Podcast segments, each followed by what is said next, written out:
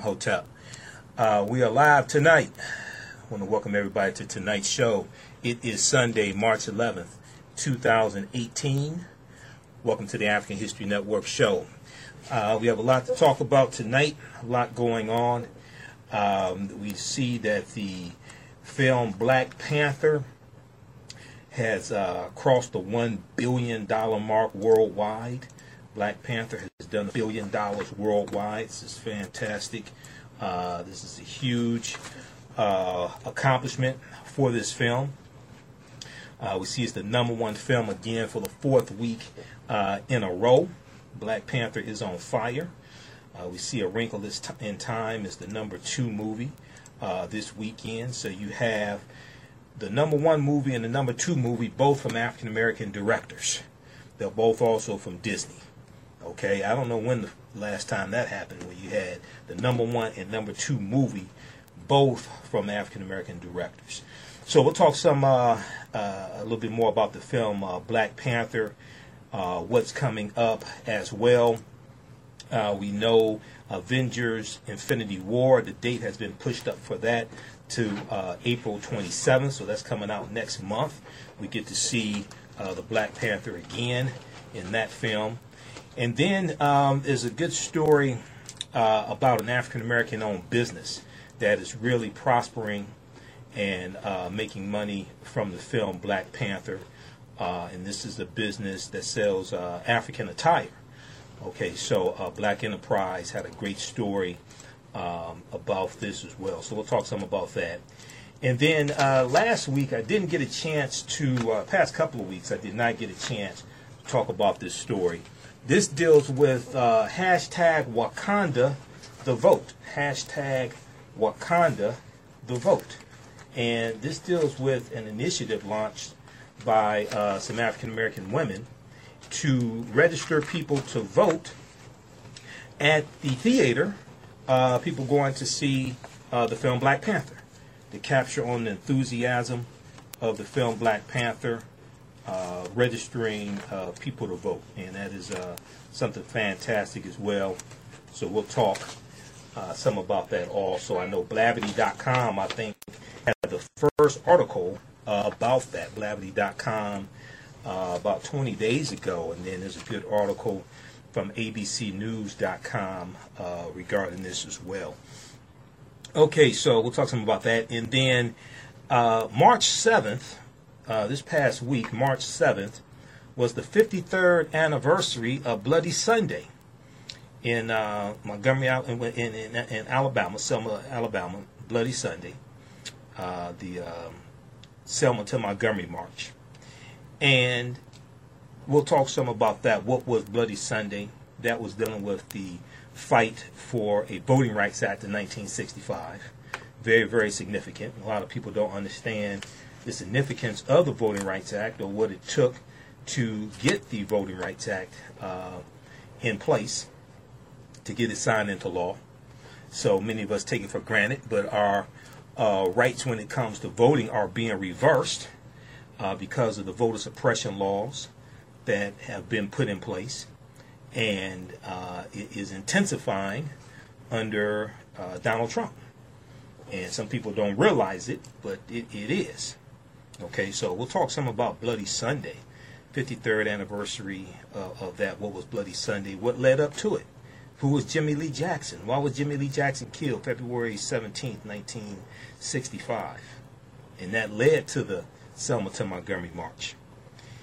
Then you have uh, a story um, we didn't get a chance to get to the past couple of weeks, so we're definitely going to get to it this week. Uh, two or three weeks ago, you had an African American Women's Summit, uh, the Power uh, the, the, Power Rising Summit 2018, and uh, this summit was uh, dealing with African American women who were organizing to uh, leverage their political clout to uh, push political issues important to the African American community. Okay, so we'll talk some about that. I know Erica Alexander, actress Erica Alexander, was um, uh, in attendance, and she was interviewed on CNN. So uh, we'll talk some about that as well. And then uh, also this past week uh, was the anniversary of the death of Harriet Tubman. Anniversary of the death of Harriet Tubman. So we know Harriet Tubman uh, passed away in 1913, one year before the uh, one year before World War One started in 1914. So in uh, Baltimore, there was a uh, park space where a Confederate monument stood, and they have um, rededicated that space to Harriet Tubman. So we're going to talk some about that and talk about uh, some of uh, Harriet Tubman's legacy as well. Okay, and then we'll do a this date in African American history. This date in African American history. Now on the African History Network show, we uh, focus on educating, empowering, and inspiring people of African descent throughout the diaspora and around the world. Because right now it's corrects wrong behavior. What you do for yourself, what you do to yourself, and what you allow other people to do to you is based upon what you think about yourself. What you think about yourself is based upon what you have been taught about yourself. What you've been taught about yourself is based upon everything you've read, heard, and seen about yourself. So when you control the radius of a man's thoughts, you can control the circumference of his actions because the mind can't do or teach what it doesn't know. Now we deal with a number of different topics here on the show. We deal with current events in history and politics, education, economic empowerment, entrepreneurship, relationships, love, sex, health issues, and much, much more. Sign up for our email newsletter. Text the word Kemet, K E M E T. Text the word Kemet, K E M E T, to 22828 to sign up for our email newsletter. Or go to our website, AfricanHistoryNetwork.com, AfricanHistoryNetwork.com. Also, right now at our website, we have a uh, bundle pack on some online courses that I teach. Most of them are, on demand. You get uh, six in the bundle. It's on sale $80 that includes uh, my probably my most well-known online course, Ancient Kemet, the Moors and the Ma'afa, Understanding the Transatlantic Slave Trade, what they didn't teach you in school. Uh, and it also automatically enrolls you in the online court, uh, on, online class I'm doing Saturday, March 24th, 2 p.m. Eastern Standard Time, dealing with the film Black Panther. We're doing a uh, online lecture that's uh, analysis of the film Black Panther, a number of different uh, topics, number of different themes uh, dealt with in the film. Okay, so uh, visit AfricanHistoryNetwork.com, AfricanHistoryNetwork.com. All that's right on the uh, homepage of the website. And uh, those watching on Facebook, we'll post the link here on the thread of the broadcast also. Okay, so you can register for that. All right, so. Um, Looking at the box office mojo, we see the film Black Panther came in number one again, fourth week in a row, forty-one million, one hundred thirty-six thousand dollars. Uh, we see the film Wrink- A Wrinkle in Time came in number two, directed by Ava DuVernay, thirty-three million dollars. Okay, so not bad for that film. Came in uh, number two. Uh, Strangers Two was a distant third at 10 million, 10.4 million dollars. Very distant third, 10.4 million dollars. But the, the big news is that the film Black Panther has done $1 billion worldwide. So a few days ago, it debuted in China, almost did $20 million opening day in China. Huffington Post Black Voices has a, uh, a good article. Black Panther hits $1 billion mark in worldwide box office numbers. The superhero film challenges the Hollywood myth challenges the Hollywood myth that movies with predominantly black casts don't travel. Okay, so some of you all saw the Facebook Live uh, broadcast I did a couple days ago dealing uh, with this topic, and I want to talk about it again now because it's worth talking about. So, um, the the Marvel blockbuster passed a major benchmark this past Friday, according to Forbes.com, one billion dollars worldwide. I don't know if uh, a um, movie directed by African American director has done a billion dollars um, in the theater. Okay, in the theater. I, I, don't know. I don't remember of a of a movie uh, directed by an African American director that, that did one billion dollars. But the film is now the uh, now the United States' ninth domestically highest grossing film of all time.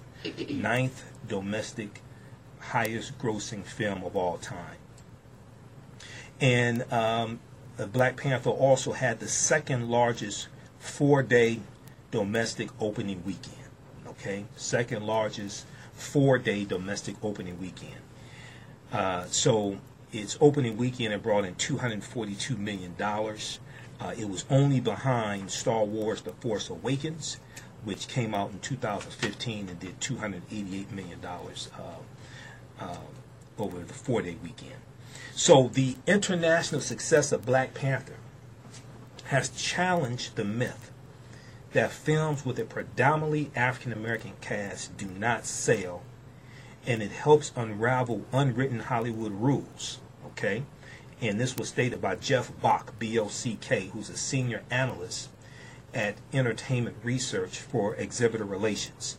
Uh, he told he, he made this statement to the New York Times. So, if you talk to directors in Hollywood, and I have, if you study this, then you know that the myth in Hollywood is that uh, one of the reasons why they're reluctant to uh, invest a lot of money in, in uh, movies that have a predominantly African American cast is because they say that the movie does not sell well overseas. Okay, uh, these predominantly African American cast movies don't sell well overseas. And then oftentimes they say, well, we need to have, you know, a big white star. We need to have a Brad Pitt. You know, we need to have a Tom Cruise in this movie. We need to have a we need to have a white hero in, in these films, right? So um, the film Panther, which came out in 1995, directed by uh, it was Mario Van Peebles and Melvin Van Peebles. Okay. Um, when they were shot, I saw an interview that they did about the film. So the film Panther was about the Black Panther Party for self-defense. 1995, Kadeem Hardison was in there, Courtney B. Vance, Angela Bassett, right? So uh, I saw an interview that they did, and they said when they were shopping the idea around to the different studios, one of the execs or whoever it was at one of the studios suggested that they uh, have a white Black Panther because they said, you know, we need to have, you know, a big white star in the film so it would sell well. Okay, and they and they explained to the Wayne second there were no white Black Panthers. You know, they said we're not gonna we're not gonna do this. We're not gonna make this up. There were no white Black Panthers. Okay, uh, but these are the type of games that Hollywood plays. Okay, and they make the argument that these movies don't sell well overseas. Also, okay, you have to have some white actors, or white actresses in here for them to sell. So Jeff Bock went on to say, I think about it, uh, I think about it like a wall crumbling. In terms of Black Panther, no studio can say again, oh, black movies don't travel overseas. Uh, overseas interest will be minimal. Okay, and then if you look at the film Red Tails from George Lucas, right? George Lucas created Star Wars. George Lucas had been trying to get that movie Red Tails made since the 1980s. I saw interviews. He talked about it, and it's about the Tuskegee Airmen all right, these African American fighter pilots. And he said the studios did not want to make the movie because they said there are no white heroes in the films. He said the heroes are the African American fighter pilots. These are the heroes. So he spent ninety million dollars, or a little more than ninety million of his own money to, to, to make the film and, and uh, to market the film, because the other studio, the studios didn't want to make that movie. Okay, and interesting enough, I, I, looked at the box office receipts on Panther. Panther to, to date has done like six point eight five million dollars. It came out in 1995. I don't know what type of marketing budget they had for that film, but they've done like six point eight five million dollars. Go to imdb.com. Look at the box office receipts. All right, we'll be back in a few minutes. The African History Network show on Michael Imhotep, 910 a.m. The Superstation, Future Radio. Welcome back to the African History Network show right here on 910 AM, the Superstation. I'm your host, Brother Michael Imhotep. It is Sunday, March 11th, 2018, and we are live. 313 778 7600 is the call in number. If you have a question or comment, 313 778 7600 is the call in number if you have a question or comment. All right, uh, so I was talking about. Um, the film Black Panther being the number one film again, four weeks in a row. It's crossed the one billion dollar mark uh, worldwide. Okay, so uh, there's a good article from Huffington Post, Black Voices, uh, that talks about this. Black Panther hits one billion dollar mark uh, in worldwide box office numbers, but it, more importantly, it talks about how this is a game changer for the type of movies we'll see uh, coming out of Hollywood for uh, pertaining to African Americans, especially with the predominantly African American cast. And we also see that uh, the film that came in number two uh, this week is A Wrinkle in Time, directed by Ava DuVernay. And this film is um, this film has the largest budget uh, of it for an African American director at 100 million dollars. This film has the largest budget for an African American female director, I should say African American female director, at 100 million dollars. Okay, so uh, let me go back to this article here. So um, Jeff Bock, who's a senior analyst at uh, at entertainment research firm Exhibitor Relations, told the New York Times. He said the international success of Black Panther has challenged the myth that films with predominantly predominantly black casts don't sell, and it helps unravel unwritten Hollywood rules. He said, quote, I think about I think about it like a wall crumbling. In terms of Black Panther, no studio can say again, oh, black movies don't travel overseas. Uh, uh black black movies don't travel. Overseas interest will be minimal. Now, stars of the film uh, Black Panther include Chadwick Boseman and Lupita Nyong'o uh, and Danai uh, Gurira. And they have spoken out about the importance of representation in the movie. Black Panther, which is uh, set in the fictional uh, country of Wakanda, shows the possibilities of an African society untouched by colonialism and gender inequality. Chadwick Boseman uh, told NBC News, he said, I think there's a thirst for these images there's a real thirst for black superheroes, which is which is true. Now, um, and also it's been announced that there will be a sequel, the Black Panther uh, sequel to the Black Panther. We don't know when it's coming out, but it's already been announced. Uh, Kevin Feige, uh, Marvel Studios president, announced uh, this past week that there'll be there, there will be a sequel to uh, the Black Panther. And uh, as as we mentioned last week, there's a good article from AtlantaBlackStar.com Lupita Nyong'o and Viola Davis to star in movie about the real female warriors of Black Panther, the real female warriors of Black Panther. In this uh, film, I don't know the release date, but it's going to be about the uh, uh, African female warriors of Dahomey, the Amazons, the Mino of Dahomey, and it's about uh, a real life mother and daughter. Uh, Viola Davis will play the mother uh, Lupita Nyong'o will play the daughter, and these are African female warriors. And um, Dahomey is in uh, where modern day Benin is. Um, and these uh, female warriors uh, fought in the First Franco-Dahomeyan War in 1890 and defeated the French alongside uh, African male warriors as well.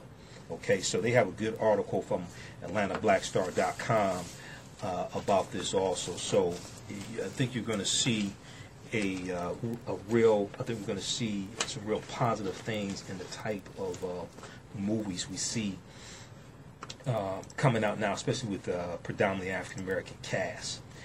Okay, uh, I'm going to go to this other story here in just a minute, dealing with um, Black Panther movie success sends demand for African attire through the roof. But before we do that, let's go to the phone lines. Let's go to line one. Let's go to Cliff. Hey, Cliff, welcome to the African History Network show. Tell us where you're calling from. I'm calling from Atlanta, Georgia. Atlanta. What's going on, man?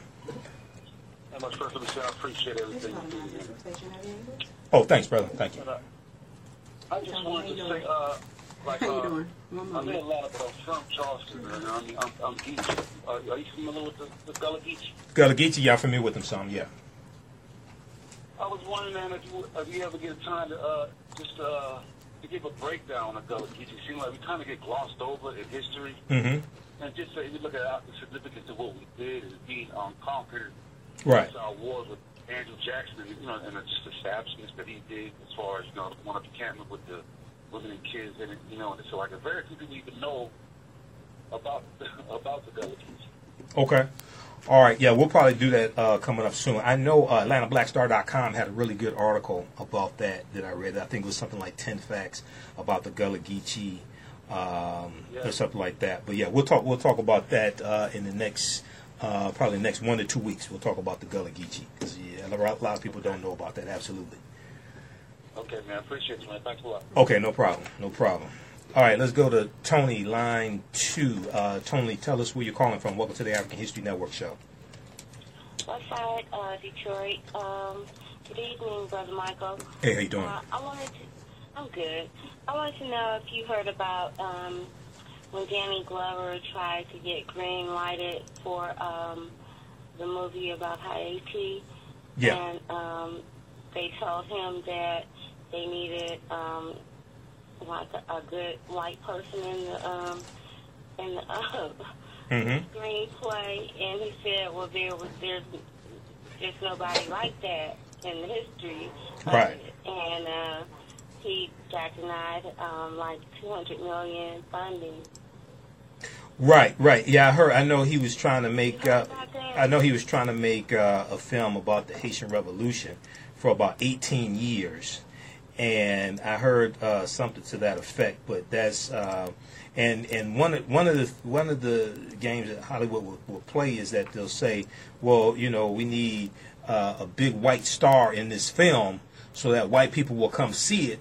So you know they want to cast Brad Pitt, or even, or even if you look at the movie The Last Samurai, they had Tom Cruise as the Last Samurai. right. Yeah, that was a movie that came out some years ago. Tom Cruise was the Last Samurai, right? So these, that. yes, these are these are the type of games uh, Hollywood plays. Yeah, yeah, but I, I heard something to that effect with uh, Danny Glover. I know he had been trying to make a movie uh, about the Haitian Revolution, and it didn't happen. And the uh, and if you look at the Nat Turner Rebellion uh, with Nate Parker's film, The Birth of a Nation, people have been trying to make a movie about Nat Turner for years, and basically the only way uh, Nate Parker was able to make the movies that he raised the money himself. That was an independent film that he sold to Fox. That he that he sold to Fox Searchlight. But he, he, he made that film independently and then sold it to Fox Searchlight for distribution. Mm, okay. And what you were saying about the Dahomey Amazon Mhm. uh, from Benin, Yeah. um, they had um, traveled with uh, Mansa Musa. Um, at one point in time, he was the richest man in the world. Right, from the Malian Empire. World. Yeah, from the Mali Empire. hmm Exactly, sir. Yes. It's so our history is so rich, and there's so much to discover. And I, you know, really do um, like the aspects of Black Black Panther Mhm. that shine lights on, on, on some of this stuff, especially.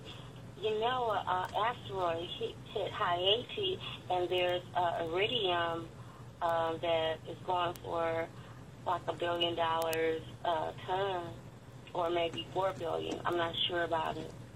Well, you said what? What is it that's going for four billion? Iridium, it's a um, metal It's a metal. that uh, uh, asteroid hit uh, parts of Canada and parts of um, it was Haiti and another African uh, country. I'm not sure about. Okay. I have to do some more research, but yeah, it sells for like um, billions of dollars a ton. Okay. All right. Yeah, I have to check that out. reason why they had to defend themselves. So, um, and but they they conquered like three different: the British, the French, and the Spanish. Um, Yeah, they defeated them in the Haitian Revolution. Yeah, yeah. Exactly. Yeah. Right. Okay. Thanks for taking my call, Michael. Okay, Tony, take care. Thanks. All right, 313 778 7600. 313 778 7600 is the call in number if you have a question or comment. All right, so um, he had this uh, a good article from blackenterprise.com. Black Panther movie success sends demand for African attire through the roof. Black Panther movie success sends demand for African attire through the roof. So you you you you hear people on social media um, say, "Oh well, this movie is making hundreds of millions of dollars. The African American community is not making any money." That's not true, and I've said that before. That's not true. Now, you may be, you may not be making any money, but that doesn't mean that uh, um, African Americans in the community, business owners, things like this, are not making any money. Uh, so, uh, this article talks about uh, Atim Oton, A T I M O T O N, who is a, um, a business owner, uh, African American female business owner, who runs. Uh, she owns a number of businesses, but one of the main ones they talk about is Calabar Imports in New York. Calabar Imports in New York. And this article talks about how she is selling African garb and she um, prepared herself, she positioned herself to be able to uh, profit off of this film. So um, she said she prepped for demand ahead of the Black Panther film uh, premiere. Okay, and uh, they show some of her designs here in the article as well.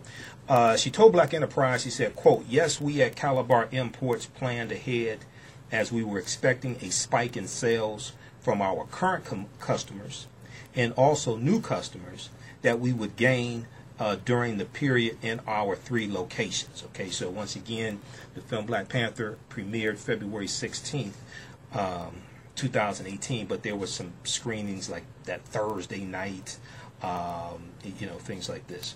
So she said uh, she ordered several types of dashikis, clothing, and jewelry ahead of time. And she said, quote, we also made head wraps, headbands, and scarves, which were bought in middle January when sales really began. She said, as we represent several designers, we brought out more of their clothing earlier in January, something we typically bring out in February.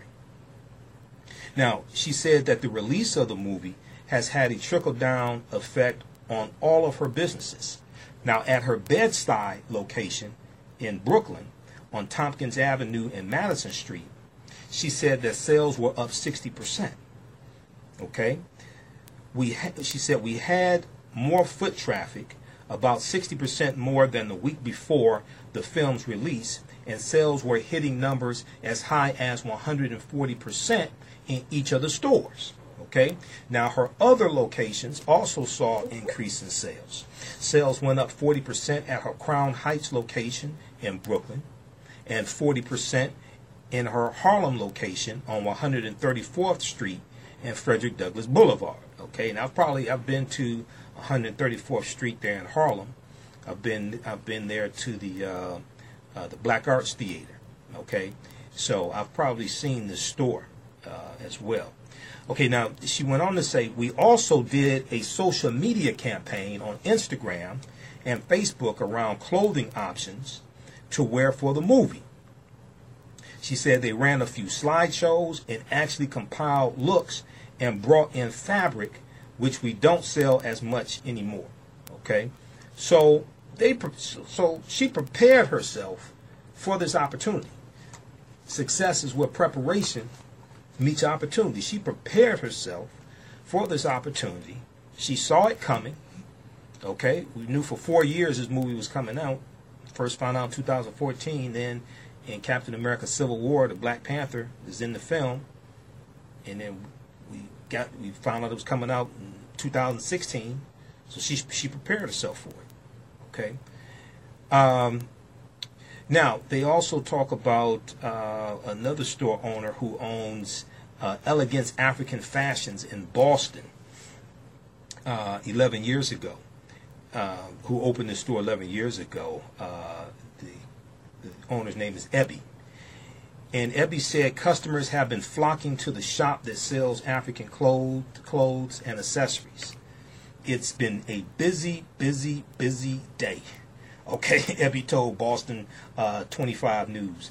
Now, uh, Ebby is a fashion designer by trade and has been running the small uh, shop underneath her home in Dorchester for over a decade. And she said the winter season has been her busiest yet. She says she has been opening her shop early and staying late ever since the premiere of the film Black Panther. She said, quote, we have Nigeria, we have Tanzania, we have Ghanaian, Cameroonian, and we have just like, and we have, eh, eh, she said, we have just Liberia everywhere.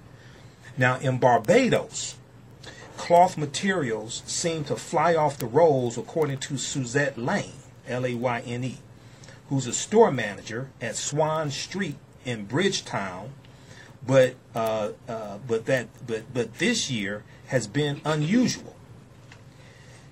Now, Suzette Layne said, "quote It's been incredible with the Black Panther movie because, as you have seen in the media, a lot of people have really been going all out and dressing up for the movie. So we have had an increase of sales this period when the when the movie was released. Now, demand for fabric has become so great that um, uh, Abed is missing orders. Um, and this was somebody that was talked about. Um, let me see, who was this? I'm not sure who this was, but uh, Abed said, "quote We've tried, we keep trying, but for some reason we sometimes fall short on the quota based on the popularity of the fabric." and we would have and, and we would have been selling our African fabric throughout the year. Normally, we would only bring it out around the time uh, around this time of year uh, in February, but we have realized that there is a demand for it constantly. The demand may not be great during the year, but all during the the, the, the demand may not be great during the year, but all during the year, African fabric has been selling in Philadelphia, you have uh, a store owner named Ngozi. Ngozi barely opened up shop for the day when her first customers arrived. In the days leading to the official release of the Black Panther film on February 16th, Ngozi told the Philadelphia Inquirer that her store was so packed, quote, you couldn't walk through here, end quote. She said, I had the mother, the father, and the children all wanting me to make outfits for them to go see the movie. I was here until 8 p.m. one night. Now, a recent high school graduate named Kassam Rose, who visited Ngozi's shop in, uh, in the Philadelphia area, said he needed the attire to, quote, get in the right mood, end quote, for the movie. He purchased a dashiki in, in vivid red print to see the movie with his father and three of his uh, four brothers. Uh, so much of Ngozi's inventory, so, so much of Ngozi's inventory was purchased, leaving naked walls that she had to remove some clothes from the floor racks to replace them. In Brooklyn, Atim uh, Oton, uh, uh, O-T-O-N, says she says she has been capitalizing on the buzz at all of her stores uh, a team through uh, several events from trunk shows to pop-up shops and food events. This is the zoning. All three, all the, the, the, the sales are through the roof at all three uh, of, of uh, Tim uh, uh, locations. She had all her staff well versed in what kind of style would fit the different kinds of people coming into the store. See this? See success See, see, I taught entrepreneurship. I know, I can tell this sister knows what she's doing. Success is where preparation meets opportunity. She, she not only prepared herself, she prepared her staff. She stocked, she stocked up properly. So when I hear people saying, "Oh, you know, the film's making this money, the African American community's not making anything," no, that's not true. You're not making anything. And I guarantee you, if they had a 10 year notice that the film was coming out 10 years from now, when the film came out 10 years from now, they would still say the same thing. Because their mind is not focused on generating revenue. Their mind is focused on complaining, which is this, and this is what they do. So, uh, Tim Oton said, quote, at our height of sales, people came in looking to dress like Shaka Zulu and Eddie Murphy and coming to America. We were able to accommodate them as I had brought out spears and shields from our storage. Okay? And she said that she is seriously exploring selling Black Panther merchandise next. Oh, yeah, sister, you need to sell Black Panther merchandise. But this will probably continue next month because the Black Panther, uh, T'Challa, Shuri, uh, uh, uh Letitia Wright, Lupita Nyong'o, uh, Mbala, uh, Mbaku, um, uh, Ramonda, uh, Angela Bassett's character, General Okoye, they're all coming back for Avengers Infinity War which premieres April 27th. So April's gonna be huge. April's gonna be a huge month. All right. Check out this article from BlackEnterprise.com. Now look, BlackEnterprise.com is a powerful, powerful website. Okay. If you if you're an African American business owner, you need to read BlackEnterprise.com. If you shop at a black-owned business, you need to read BlackEnterprise.com. If you have a job, you need to read blackenterprise.com. Go to blackenterprise.com. Check them out. They have a lot of good information there. Name of this article once again Black Panther movie success sends demand for African attire through the roof. Okay? And if they're smart, they'll order some DVDs from Michael Imhotep of my lectures. You can go to AfricanHistoryNetwork.com. So if you sell, if you sell African attire, then you should also become a distributor of my DVD lectures because now that they wear African attire, now they want to have some knowledge to fill their to to to to, to uh, put into their heads because their minds are being open. So visit AfricanHistoryNetwork.com. You can email through me email me through the website and let me know you want to become a distributor of my DVD lectures. I have 35 of my presentations on DVD, probably about 36, 37 now, because that's stuff I recorded. I haven't been able to put on DVD yet. AfricanHistoryNetwork.com. All right. 313 778 7600 is the call-in number if you have a question or comment. 313-778-7600 is the call-in number if you have a question or comment. All right, and we have a, a bundle pack going on on DVDs, an eight DVD bundle bundle pack. The, uh, we did the 48 hour uh, sale again this weekend. It's at AfricanHistoryNetwork.com. You get eight of my latest DVD presentations. It's on sale fifty dollars. We got a few more hours left in that bundle pack. Those watching on uh, Facebook, we'll put the we'll post the thread. Uh, we'll post the information on the thread of the broadcast also. Uh, we've got about four hours left in that uh, in that sale, so we posted here. Uh, you get my presentation dealing with uh, Malcolm X. Malcolm X 50 years later, why is he still relevant? The distortion of the legacy of Dr. Martin Luther King Jr. The revolutionary will not be televised on the television. The racist history of the white national anthem and the Pledge of Allegiance. 13 forms of wealth, keys to uh, economic empowerment and entrepreneurship for African Americans great African women in history, the mothers of civilization, the real story of the Confederate monuments, the Confederate flag, and why Robert E. Lee was against both of them. Uh, and there's a couple other presentations. There's eight um, DVD lectures in in that bundle pack. It's also at AfricanHistoryNetwork.com, AfricanHistoryNetwork.com. All right. Okay. Uh, so everybody watching on Facebook, hey, share this broadcast on your own Facebook page. Invite your friends to tune in as well. All right. Okay. So you have this story, Blavity.com had this article from uh, about 20 days ago, because Blavity doesn't put the date of the articles uh, here. So if you know anybody that works at Blavity.com, tell them put the date on these got dog, these doggone articles, please. People use these for reference. Put the date on the article. All right, it says 20 days ago, so I have to go to the calendar and count. Come on, Blavity, come on. But they have a good article, uh, and also um, abcnews.com. So there's an initiative called hashtag Wakanda the Vote. Hashtag Wakanda the Vote. So we know that Wakanda is the fictitious African nation, right? That uh, the Black Panthers from T'Challa. But also Wakanda, we know, is a Native American word. It's in the Sioux Indian language. It's in the Omaha Ponca language. It means uh, possess, uh, uh possesses secret powers. But it's also in the Bantu language. Okay, it's, it's also in the African language. The Bantu language is, is spoken in South Africa and in, in the Congo. Uh, Wakanda, Wakanda word, Wakanda is related to now in the African languages. I, I don't know the exact meaning, but I know it's related because I talked to a, a, brother who speaks Bantu, and uh, it's related to the word Uganda, Buganda, and Rwanda.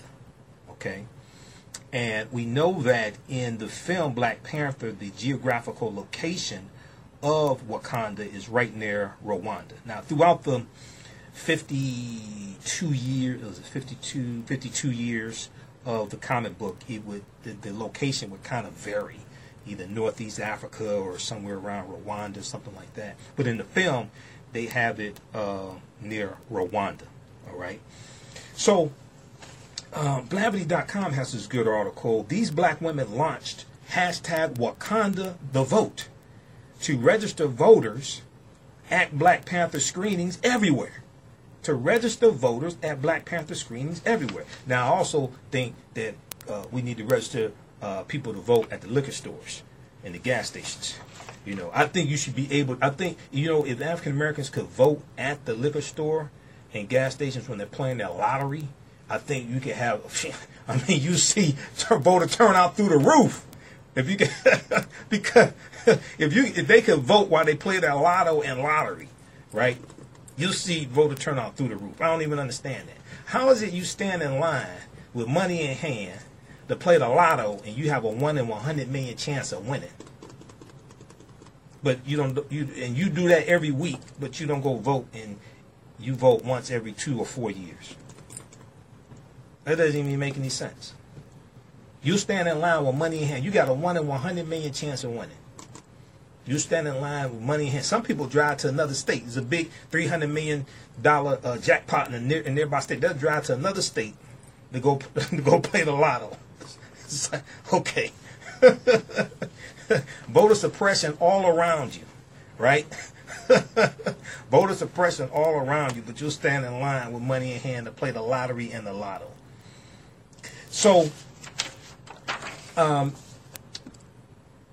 in October of 2017, you had three African American women, Kayla Reed, Jessica Byrd, and Rukia Lumumba, who launched the Electoral Justice Project, the EJP, the Electoral Justice Project, which is a project uh, uh, put together by the Movement for Black Lives that aims to fight for and advocate and fight for and advance the rights of African Americans.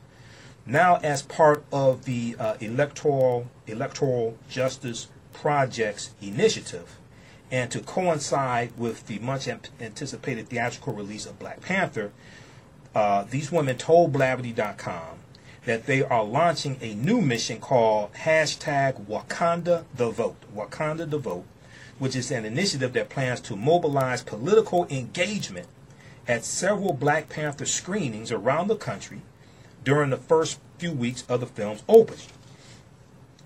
Uh, so they said that uh, this week, so this is right around the time that the film came out that this interview was done.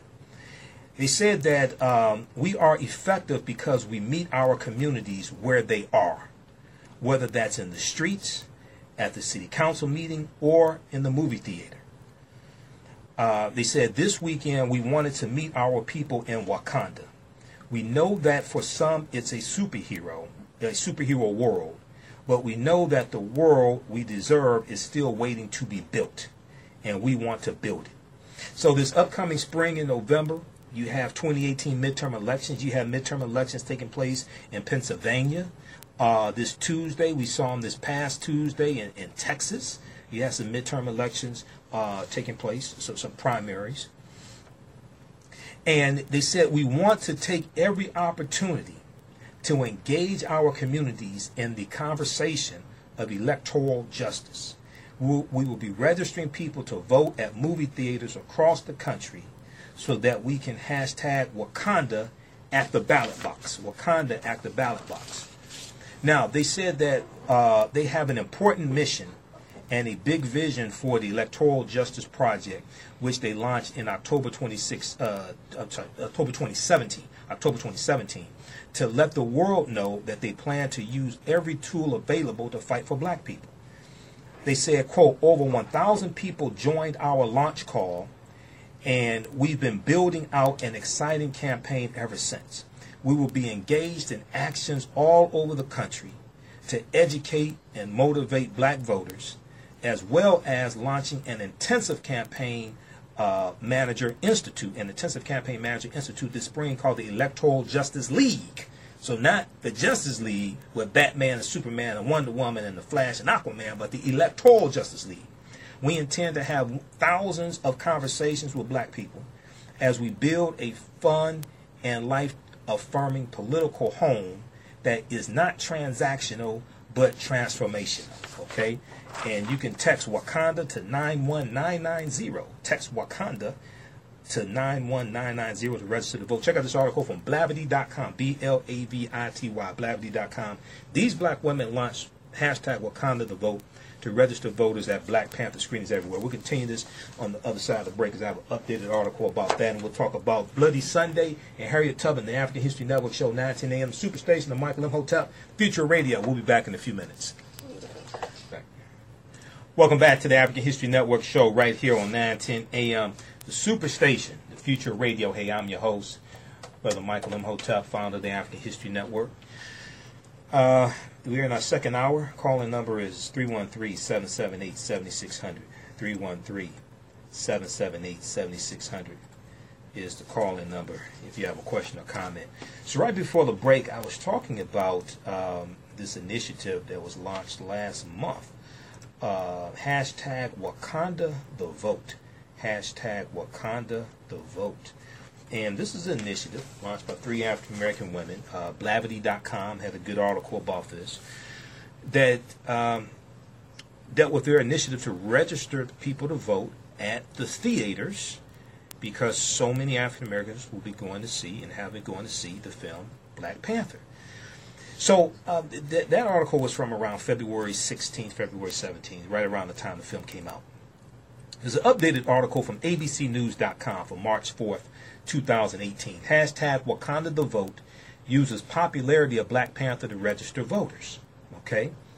And it talks about how the Movement for Black Lives organized the hashtag Wakanda the Vote initiative as part of a larger campaign by the Electoral Justice Project to help get potential voters registered.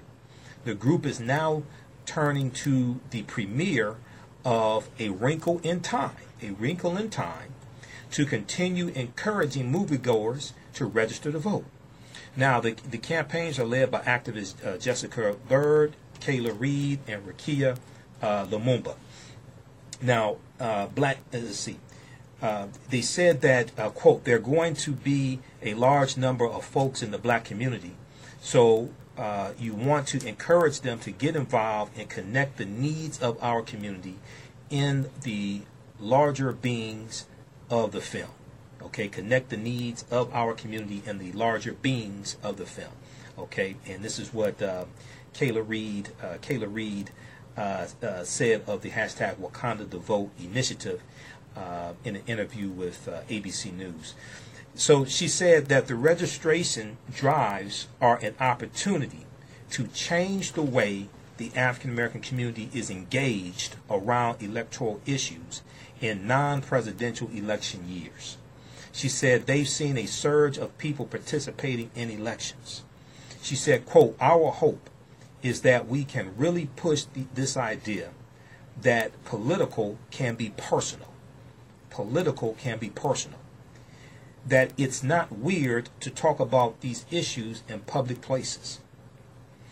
Now, the um, hashtag Wakanda the Vote project collects information from the registration drives, including how many people they were able to register. Uh, the initiative has hosted more than 100 registration drives since it started. Now, Kayla Reed said uh, th- that the feedback has been incredible, and that the beauty of the film Black Panther is people uh, stepping in their power to be quote unquote change makers. People stepping in their power to be change makers.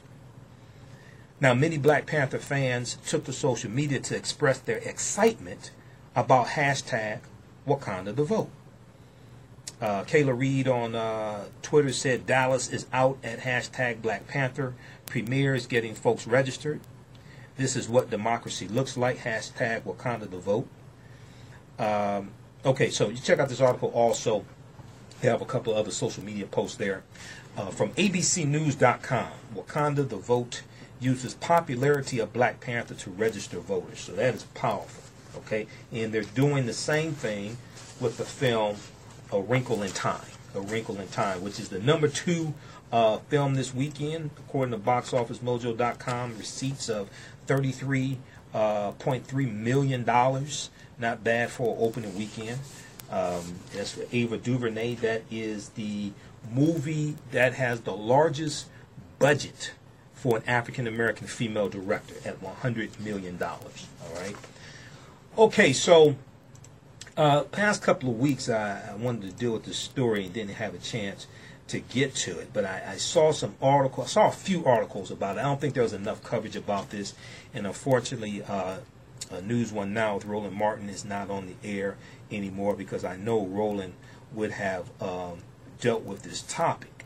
Okay, but you had a summit uh, that took place in uh, Atlanta uh, a couple weeks ago, back around February 24th. All right, uh, is called the Power Rising Summit. The Power Rising Summit. And you had hundreds of African American women gathered at the Power Rising Summit for activism and engagement. You had uh, Chirlane McCray, the First Lady of New York, Stacey Abrams, uh, former Georgia House Minority Leader, and she's running for uh, governor in the state of Georgia. And uh, the Power Rising Summit is a national summit that that has been uh, planned by and for African American women, and has and it kicked off in Atlanta with a roster of celebrities, elected officials, and influencers slated to attend. Now, this was a four-day event scheduled to run uh, until February uh, 25th. Okay, so it was like from February 21st through February 25th, and it was sold out. Okay, uh, it was expected to draw upwards of 1,000 attendees from all 50 states and beyond, representing various ages, faiths, sexual orientations, educational, and professional backgrounds. Now, the goal of the Power Rising Summit 2018 event, uh, the organizer said, is helping African American women leverage their political, economic, and social power in order to move themselves, their communities, and the nation forward. Okay, to uh, it's designed to help African American women leverage their political, economic, and social power in order to move themselves and th- uh, their communities and the nation forward. All right. Now, the Reverend Leah Daughtry, Reverend Leah Daughtry is a co-convener of the Power Rising Summit 2018 and she said, black, quote, black women own more than 1.5 million businesses. We are the largest users of, so, of social media, and we know that we are cultural influencers. The summit will bring together black women from across the country in all different walks of life. It will focus on our political prow- prowess, our economic power, and our cultural influence. Political, economic, and cultural influence. All right. So the idea for the conference arose from conversations that the Reverend Leah Daughtry, who served as CEO of the 2016 Democratic National Convention, had during a retreat hosted by female members of the Congressional Black Caucus following the uh, 2016 presidential election. Officials asked her what steps could be taken to galvanize women for positive change. In response to these questions, the Reverend Leah Daughtry and others reached out to dozens of high profile political operatives, businesswomen, and community leaders to join forces and plan the summit. The, commit, the committee includes uh, a lawyer, attorney, and TV personality Star Jones, Latoya Jones, Director of Strategic, uh, uh, uh, Star Jones, Latoya Jones, who's Director of Strategic Partnerships and Community Engagement for Hustle, uh, former Democratic National Committee uh, Chief Operating Officer Mignon Moore, and Nikisha Lewis, founder of the social justice organization SheWoke.org. SheWoke.org. Now, Karen Finney who is a political strategist. I've seen her a number of times on MSNBC. She's a former spokesperson for the Hillary Clinton presidential campaign. Karen Finney was a co-convener of the Power Rising Summit 2018. Okay, and uh, she said that planning this event has been a labor of love. She said, "quote It's a real testament to how black women can come together. There are a whole range of issues: health care, access to capital, the impact black women that uh, the, the, that impact black women that aren't that that either aren't being discussed or are um, uh, sublimated to a larger conversation. We want to strategize and create an actionable agenda that people can take back to their communities. We want to strategize and create an actionable agenda that people can take back to their communities. Now, so this is so important because I go to conferences a lot of times and they have good workshops and things like this. But see, my thing is that anytime you go to these conferences, right? Anytime you go to these conventions, there have to there has to be an action plan that everybody takes back to their community. Not just an action plan. It has to be a realistic action plan that everybody takes back to their communities so they can implement what they learned until the next time for next year's convention. And then what should take place is that at the following year's convention, then you report on what you did the previous year. But you have to they, you have to come away from these conventions and conferences and things like this with a realistic action plan to implement what you learned at the conference. So the summit is organized uh, around five pillars of activism and engagement business and economic empowerment, culture and community, education, technology and innovation, health and wellness, and political empowerment. Let me repeat that. Business, because everybody say, oh, you, you, need economic empowerment, you need economic empowerment. They, they, they, deal with this at a lot of these conferences. I've been to them, you know. Now, a lot of people say we need to do this usually aren't at those conferences. Business and economic empowerment, one. Culture and community, two. Education, technology, and, and, and innovation, three. Health and wellness, four. And political empowerment, five. Planned panel topics include the issue of missing children and the benefits of physical activity for African American women. Okay? So, African American celebrities and thought leaders in America uh, uh, uh, participated, like Cicely Tyson, Chirlane McCray, the First Lady of New York, uh, Beverly Bond, the Black Girls Rock, uh, political strategist Symone Sanders, and more. Um, also, uh, Keisha Lance Bottoms, the, the, the, mayor of Atlanta, was there as well. Now, on CNN, Erika Alexander was interviewed. So we, we first saw Erika Alexander as Cousin Pam on um, The Cosby Show, and then we saw her on Living Single as attorney Maxine Shaw. All right. Uh, she was interviewed on CNN, and um, she talked about um, this conference. Let's let's take a listen to this.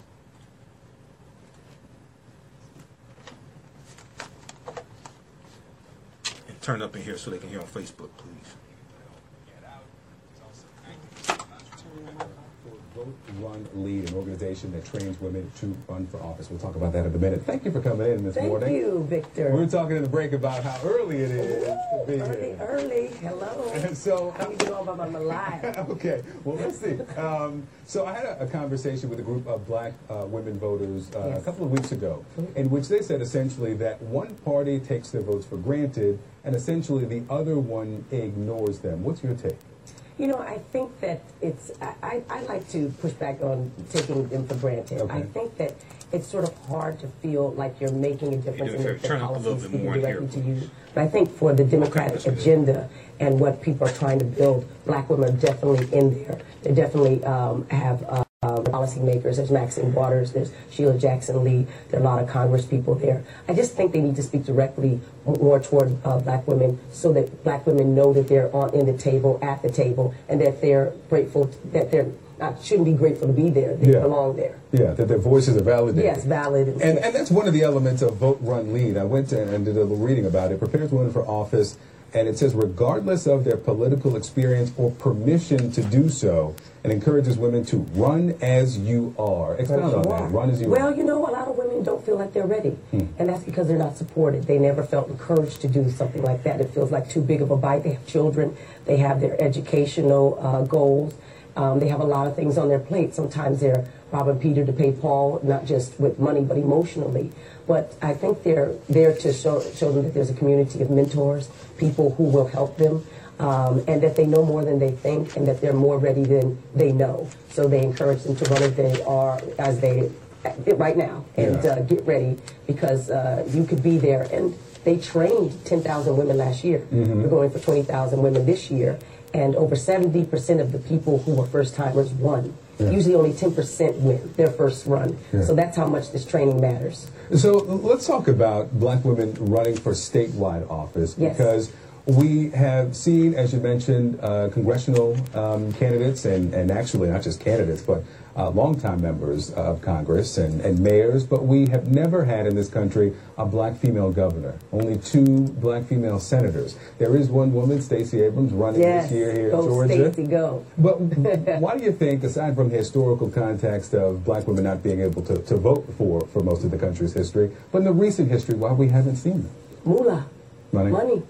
You know, sometimes you really don't have the money to run. You need money and support. You obviously need mentors. You need people to endorse you. You need people to know who you are. It's hard to get your name out there. Certainly it's hard for people to have any, um, you know, viability without that. But um, also, you know, I, again, if you're doing a lot already, it's hard to see yourself doing your job and running for office. You don't just quit your job um, normally. Yeah. And you have to have people who can support and also get out the word and work for you. So it's hard to build, it's a, like an entrepreneur thing, getting on, on, on board with something that you may not be familiar with.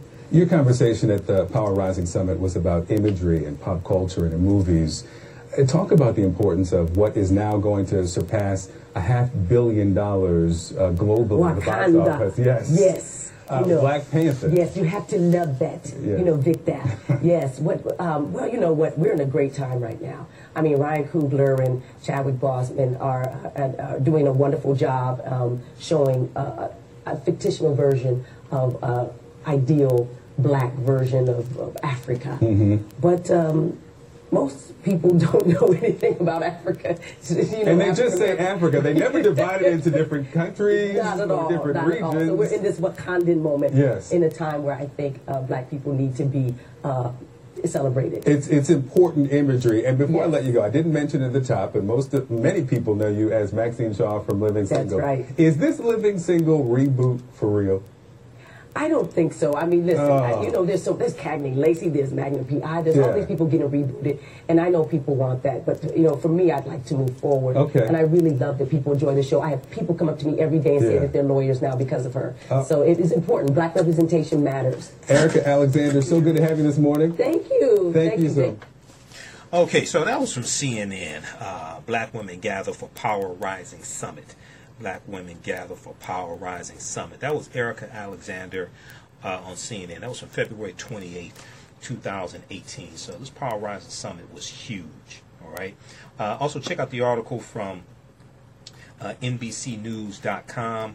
Hundreds of black women gather at Power Rising Summit for activism and engagement. Hundreds of black women gather at Power Rising Summit for activism and engagement from February 24, 2018.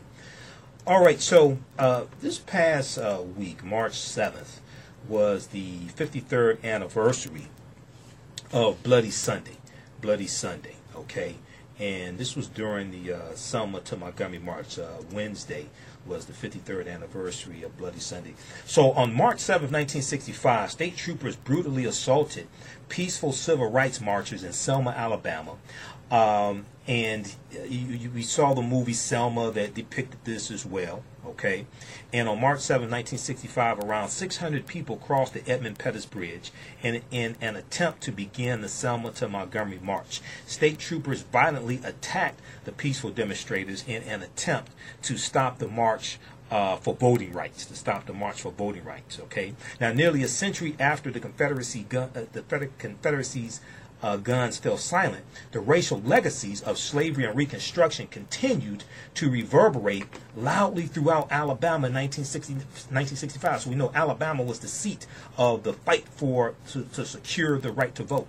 Even the passage of the landmark Civil Rights Act in 1964, months earlier, had done little in some parts of the state of Alabama to ensure African Americans of the basic right to vote.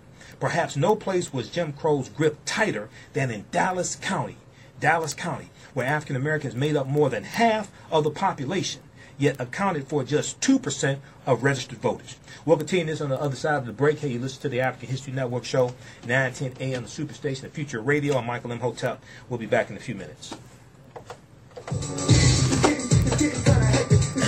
All right. Home, life, and auto. Okay, guys, stand by. We'll be back in a few minutes here.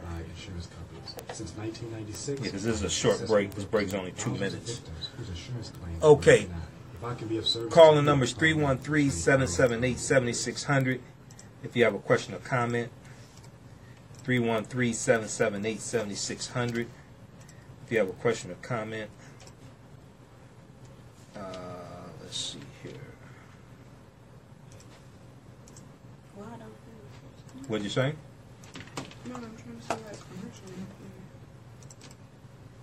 If the conversation is hot and the lines are jammed, give us a try at 313-778-7600 or 313-778-7600. All right, stand by, everybody. 313-778-7600 or 313-778-7601.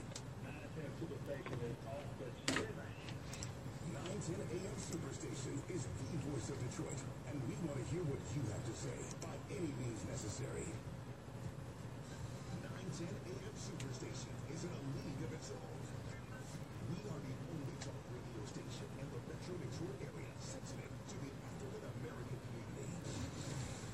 You join us on what station?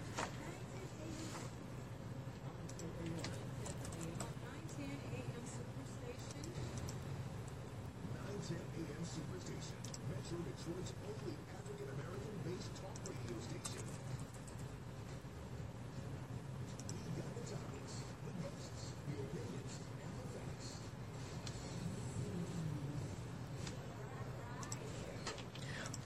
Okay, yeah, that clip from uh, History.com queued up. Okay. It's right there. Okay.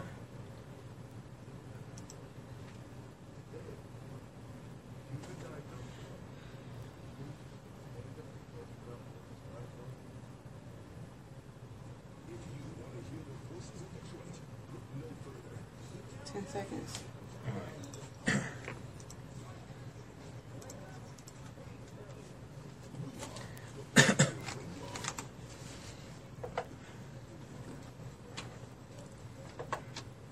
Welcome back to the African History Network show right here on 910 AM, the Superstation, the Future Radio.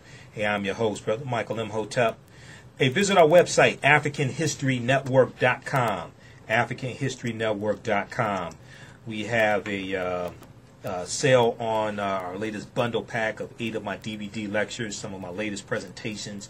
We have that sale going on for a few more hours. You get eight of them for $50, regularly $120. And we have those shipping out this week, so you can order that. AfricanHistoryNetwork.com. Then also we have uh, a sale on a bundle pack of online courses that I teach. Um, it's um, you get uh, understanding the transatlantic slave trade, what they didn't teach you in school. That's a uh, seven session, 14 hour online course, plus there's 20 hours of bonus content. That's on demand. You can watch it as soon as you register. Uh, you get Great African Women in History, the Mothers of Civilization. Uh, it also automatically registers, registers you for the uh, online class I'm teaching on Saturday, March 24th, 2 p.m. Eastern Standard Time, dealing with the film Black Panther and analysis of the film Black Panther. Um, you get uh, how Richard Nixon's war on drugs was a war on the African American community, and uh, some other ones also. So uh, most of those are uh, already uh, they're on demand, so you can watch as soon as you register. Go to AfricanHistoryNetwork.com. AfricanHistoryNetwork.com. It's right on the homepage. Okay, so right before the break, we were talk, talking about uh, Bloody Sunday. That was March seventh, 1965. Okay, that was the uh, during the Selma to Montgomery March. All right, so um, in you know the, the Civil Rights Act in 1964 that passed in July of uh, I think it was July of 1964. Okay, but that did little uh, in some parts of the state of Alabama to ensure African Americans the basic right to vote. So perhaps no place was uh, Jim Crow's grip tighter than in Dallas County, okay, in Alabama, uh, where African Americans made up more than half of the population, yet accounted for just 2% of registered voters. All right, so if we look at, um, uh, a lot of people think that they started organizing when Dr. King got involved, but that's not true.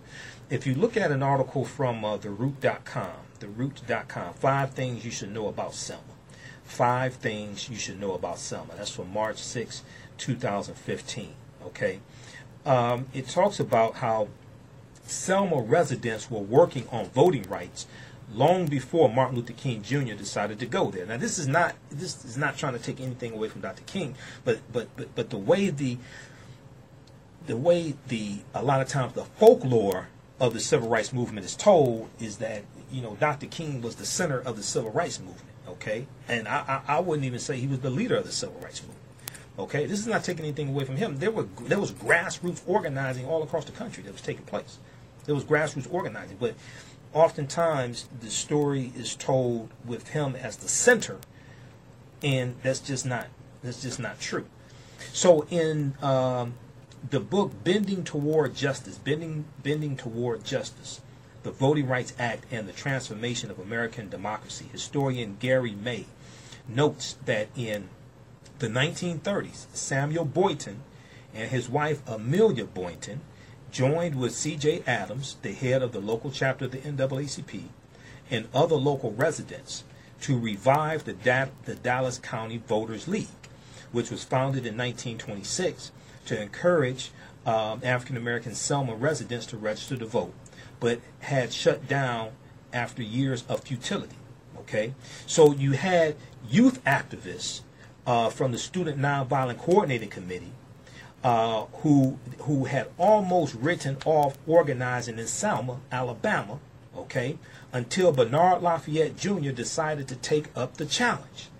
So, in his book, Bending Toward Justice, the Voting Rights Act, and the Transformation of American Democracy, uh, Gary May uh, recounts how the 21 year old uh, Bernard Lafayette, who was a graduate of Fisk University, had cut his t- had cut his activist teeth during the Nashville, Tennessee lunch counter sit-ins in 1960.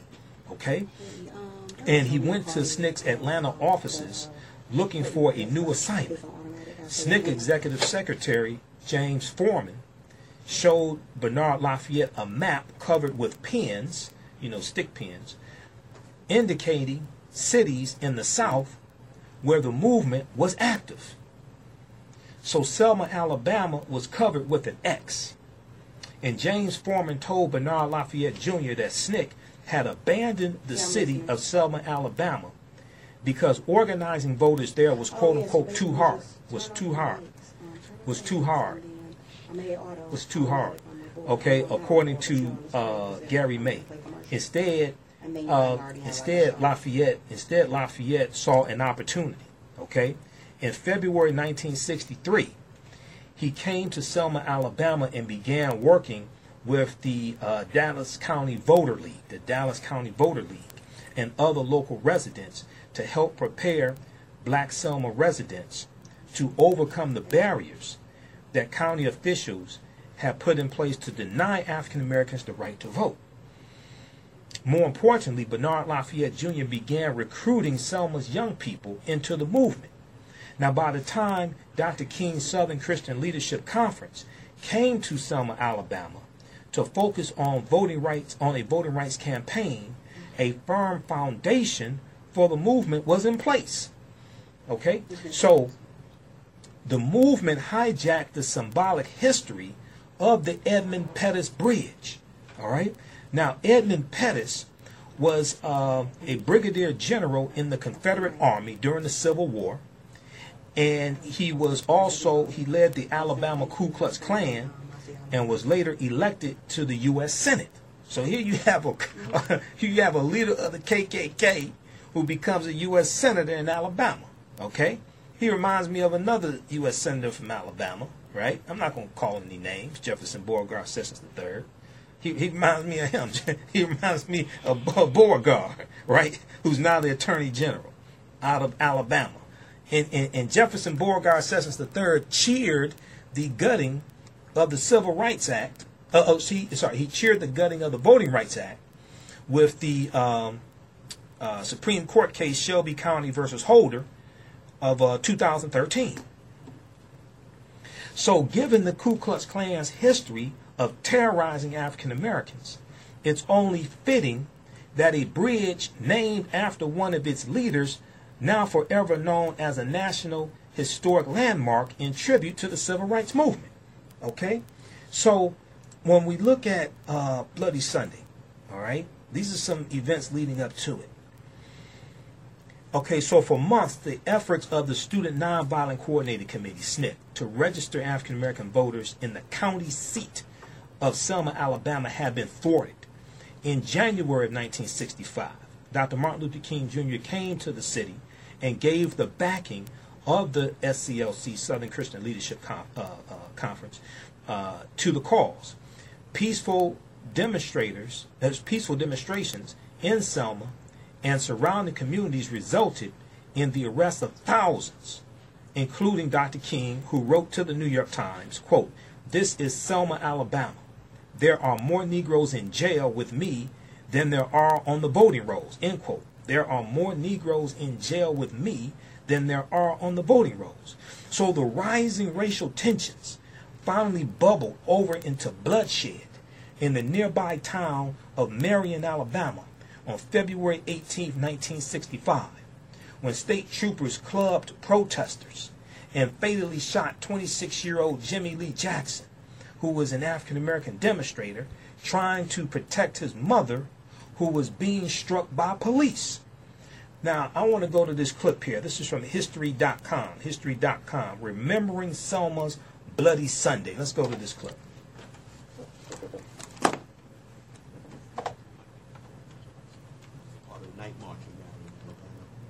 not far from Selma.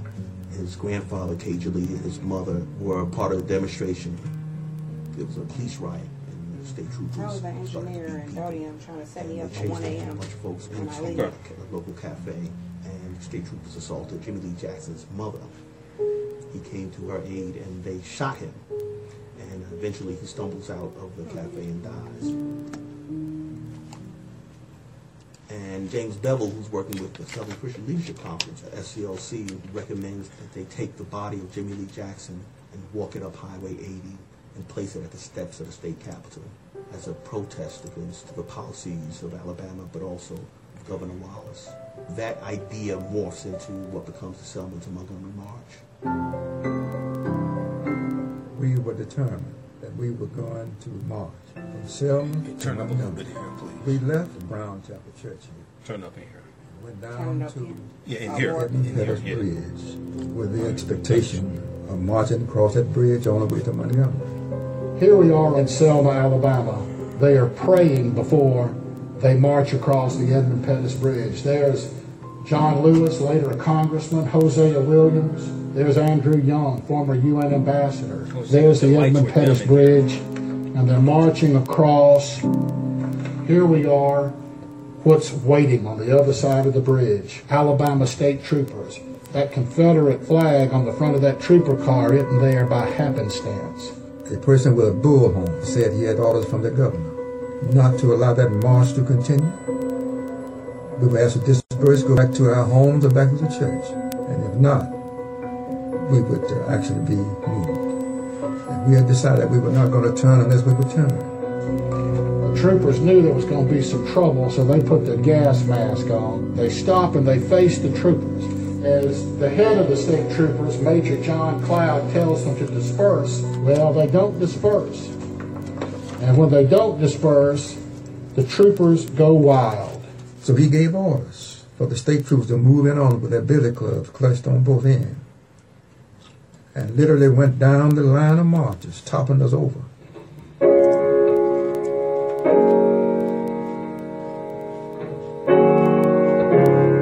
Saw blood flowing. Pandemonium broke out in the crowd, a state of disbelief that this was happening in these United States of America. Here's John Lewis being brutally assaulted by the Alabama state troopers, as are all the other people who were there peacefully protesting for the right to vote.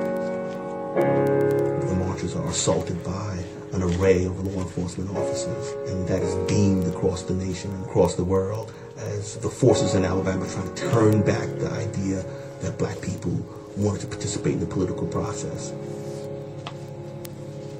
Getting back to that church from whence we had come, I looked into the face of those persons who were able to get back to Brown Chapel Church. Some were beaten on the highway across the bridge. And as I looked into their faces, I saw again a determination that we were ready to really give whatever it took in order to get that right to vote, to participate, to determine the destiny of our lives.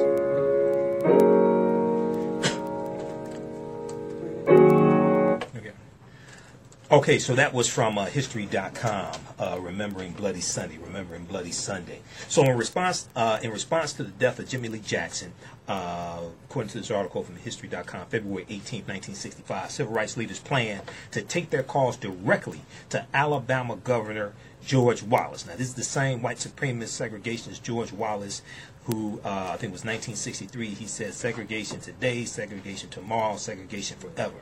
And they um, launched, they, organized a 54 mile march from Selma to the state's capital, Montgomery, Alabama. They want to take um, his uh, body, the body of Jimmy Lee Jackson, uh, to the state's capital.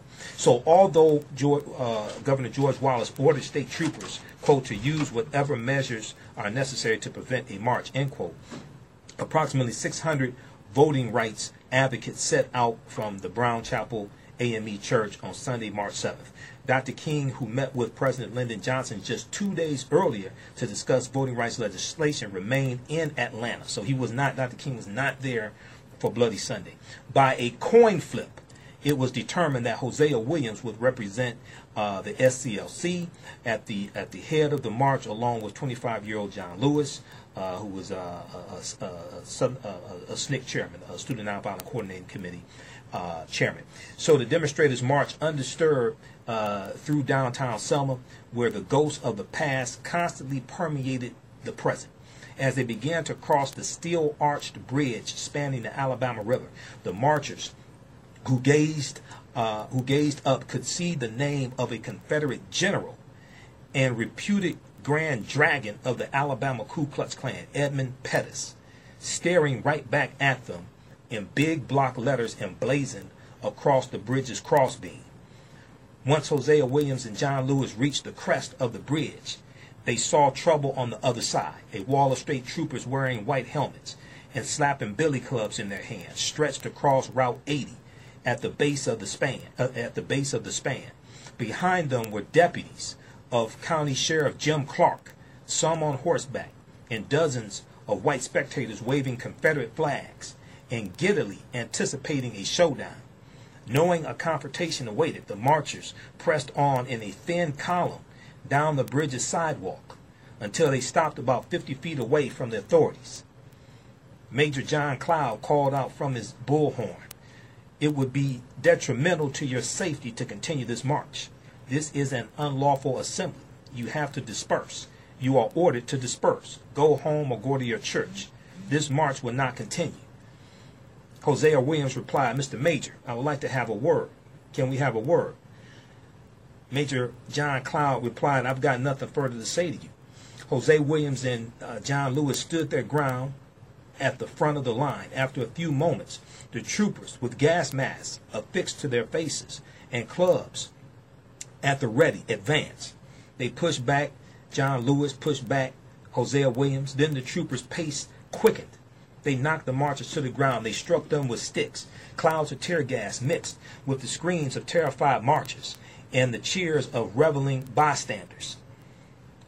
Deputies on horseback charged ahead and chased the gasping men, women, and children back over the bridge as they swung clubs, whips, and rubber tubing wrapped in barbed wire. These good Christians. Although forced back, the protesters did not fight back. Weeks earlier, Dr. King had scolded Life magazine photographer uh, Flip Schulke, S C H U L K E, I think that's Schulke or Shoki, Schulke, for trying to assist protesters knocked to the ground by authorities instead of snapping away.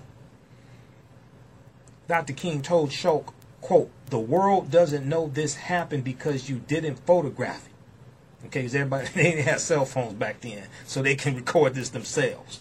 He said, the world doesn't know this happened because you didn't photograph it. So this time, however, television cameras captured the entire assault and transformed the local protest into a national civil rights event. It took hours for the film to be flown from Alabama to the television network headquarters in New York. But when it aired that night, Americans were appalled at the sights and sounds of Bloody Sunday. Around 9:30 p.m., ABC News ABC newscaster Frank Reynolds interrupted the network's broadcast of Judgment at Nuremberg, the star-studded movie that explored Nazi bigotry, war crimes, and the moral culpability of those who followed orders and did not speak out against the Holocaust. They interrupted that to air the disturbing newly arrived footage from Selma, Alabama.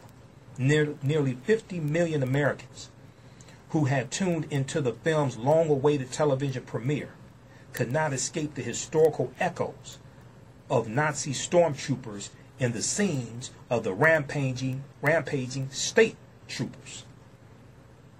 Gene Roberts and Hank uh, Klibanoff, uh, who wrote for the Race Beat uh, uh, publication, they said the juxtaposition struck like psychological lightning in American homes. Now, the connection wasn't lost in uh, Selma, Alabama either. When the store was finally empty of customers, uh, uh, one local shopkeeper confided to Washington Star reporter uh, Haynes Johnson about the city's institutional racism. This shopkeeper said, quote, everybody knows it's going on, but they try to pretend they don't see it. I saw Judgment at Nuremberg, Nuremberg on the Late Show the other night, and I thought it fits right in. It's just like Selma. Now, outrage at Bloody Sunday swept the country. Sympathizers staged sit-ins, traffic blockades, and demonstrations in solidarity with the voting rights marchers. Some even traveled to Selma, where two days later, Dr. King attempted another march, but to the dismay of some demonstrators, turned back when uh, state troopers again blocked the highway at the Edmund Pettus Bridge. Finally, after a federal court order permitted the protest, the voting rights marchers left Selma on March 21, 1965, under the protection of federalized National Guard troops. Four days later, they reached Montgomery, Alabama, with the crowd growing to 25,000 by the time they reached the Capitol steps. The events in Selma, Alabama galvanized public opinion and mobilized Congress to pass the Voting Rights Act, which President Johnson signed into law on August 6, 1965. Today, the bridge that served as the backdrop to Bloody Sunday still bears the name of a white supremacist, but now it is a symbolic civil rights landmark. So that's an article from History.com. History.com is the official website of the History Channel. Check that out. Remembering Selma's Bloody Sunday. Remembering Selma's Bloody Sunday. If we go back and look at uh, uh, five things you should know about Selma, five things you should know about Selma from the root.com. Um, they talk about how the day the Voting Rights Act was signed was not an arbitrary date. When Dr. King and other Selma activists joined uh, President Johnson at the White House for the signing of the Voting Rights Act on August 6, 1965, the day's historical significance may have been lost to some. On that day in 1861, President Abraham Lincoln issued the Confiscation Act. The Confiscation Act, the first of two uh, acts which freed all slaves who were being used by the Confederacy. Okay, they were they were um, uh, they were uh, uh listed as they were uh, classified as contraband. Okay, the acts were a precursor to the Emancipation Proclamation. Uh, which was you had a preliminary Emancipation Proclamation September 22nd, 1862, and then the um, the real Emancipation Proclamation was January 1st, 1863. But that's not what actually freed the slaves. It was the 13th Amendment, um, ratified December 6, um, 1865. So the acts were a precursor. The uh, Confiscation Act, the Confiscation Acts were a precursor to the Emancipation Proclamation. Okay, uh, which in the Emancipation Proclamation stated that the slaves in the states uh, in rebellion were free, but the slaves in the border states like Delaware, Missouri, Kentucky, you're still slaves. Um, so that's not what freed that's not what freed the slaves. So the Selma movement helped also give birth to the Black Panther Party for self-defense. So at the end of the march from Selma to Montgomery, to Montgomery, you had a 23-year-old SNCC activist named Stokely Carmichael, who decided to head to Lowndes County, Alabama, head to Lowndes County, Alabama, where 80% of the population in Lowndes County was African American, but there were zero African Americans registered to vote. Lowndes, Lowndes County, Alabama, 80% of the population was African American, but there, but but zero African Americans were registered to vote because there was voter intimidation, there was there were attacks, um, and then this is after the White Citizens Council was created. White Citizens Council was created in 1954 in Mississippi uh, as a direct uh, backlash to the Brown versus Board of Education Brown versus Board of Education desegregation case. Okay, and um, if you registered to vote, you could have your uh, so the, the, the, the White Citizens Council was made up of business owners, bankers, judges, politicians, landowners, things like this. So if you registered to vote, you could be fired from your plantation that you worked on as a farmer. This is what happened to Fannie Lou Hamer. Fannie Lou Hamer was the youngest of 20 children. She's out of Mississippi. And Fannie Lou Hamer worked on, she was a, a sharecropper on the uh, plantation her family worked on. They picked cotton. And she got fired from that plantation, not because she voted, but because she registered to vote. She got fired. If you registered to vote and you had a, a loan with the bank, say maybe for a farm, and you had a loan with the bank, your loan could be called in because you registered to vote. See, many of us don't understand the fight that we went through to get the right to vote to protect it. So in Lowndes County, Alabama, 80% of the population in Lowndes County was African American, but there was zero African Americans registered to vote. So to build a new political party, uh, Stokely Carmichael formed the Lowndes County Freedom Organization, the LCFO, the Lowndes County Freedom Organization, L O W N D E S. And for their symbol, they used the Black Panther for their symbol. So in October 1966, Stokely Carmichael, who was now head of SNCC, Student Nonviolent Coordinating Committee, and a leading voice of the Black Power movement, was a keynote speaker at a conference in Berkeley, California.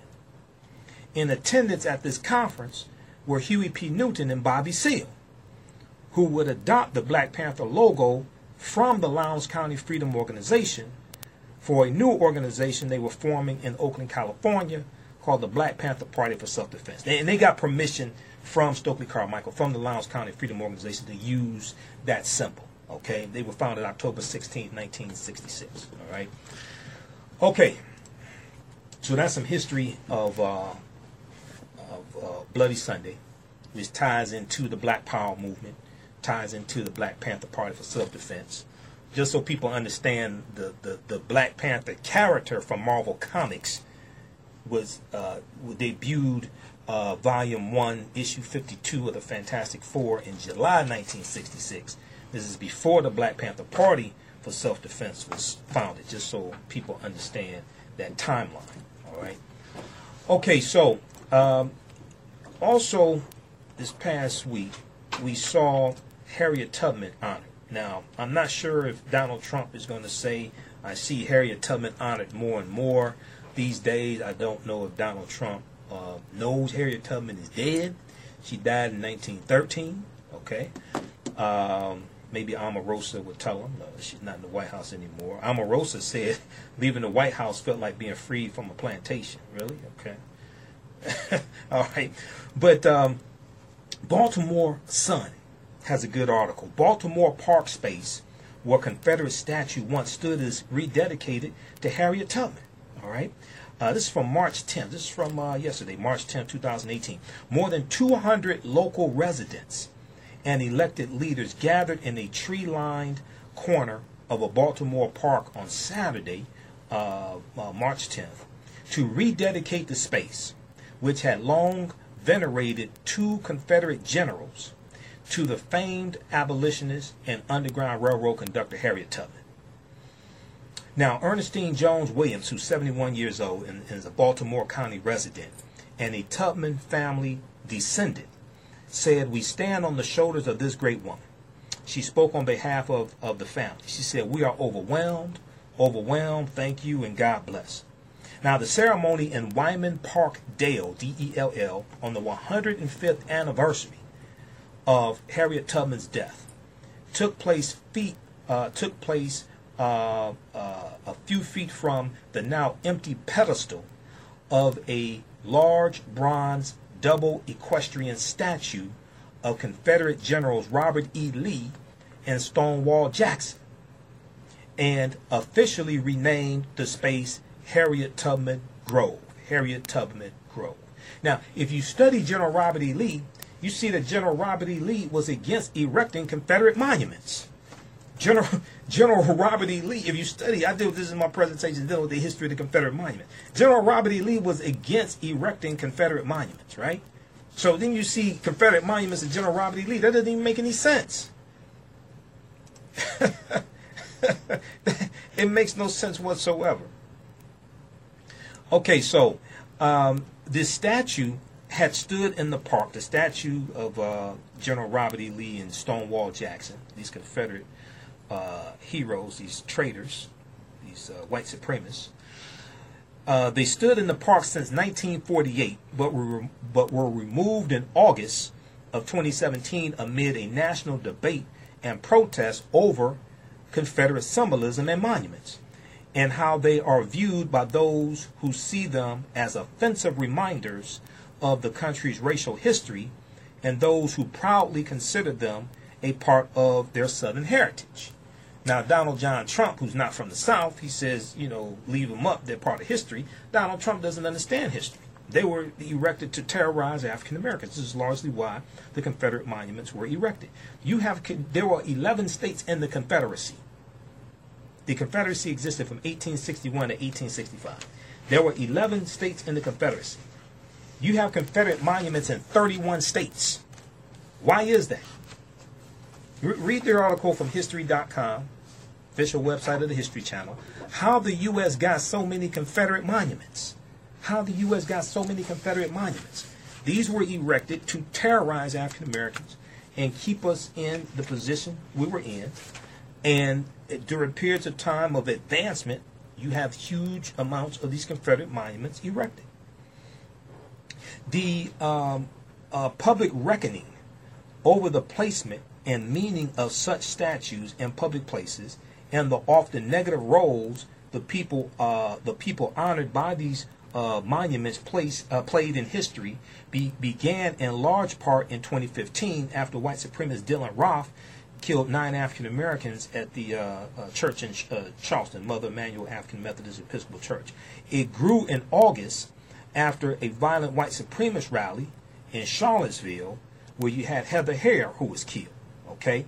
Mayor Catherine Pugh's administration, Mayor of Baltimore, removed four Baltimore monuments with ties to the Confederacy.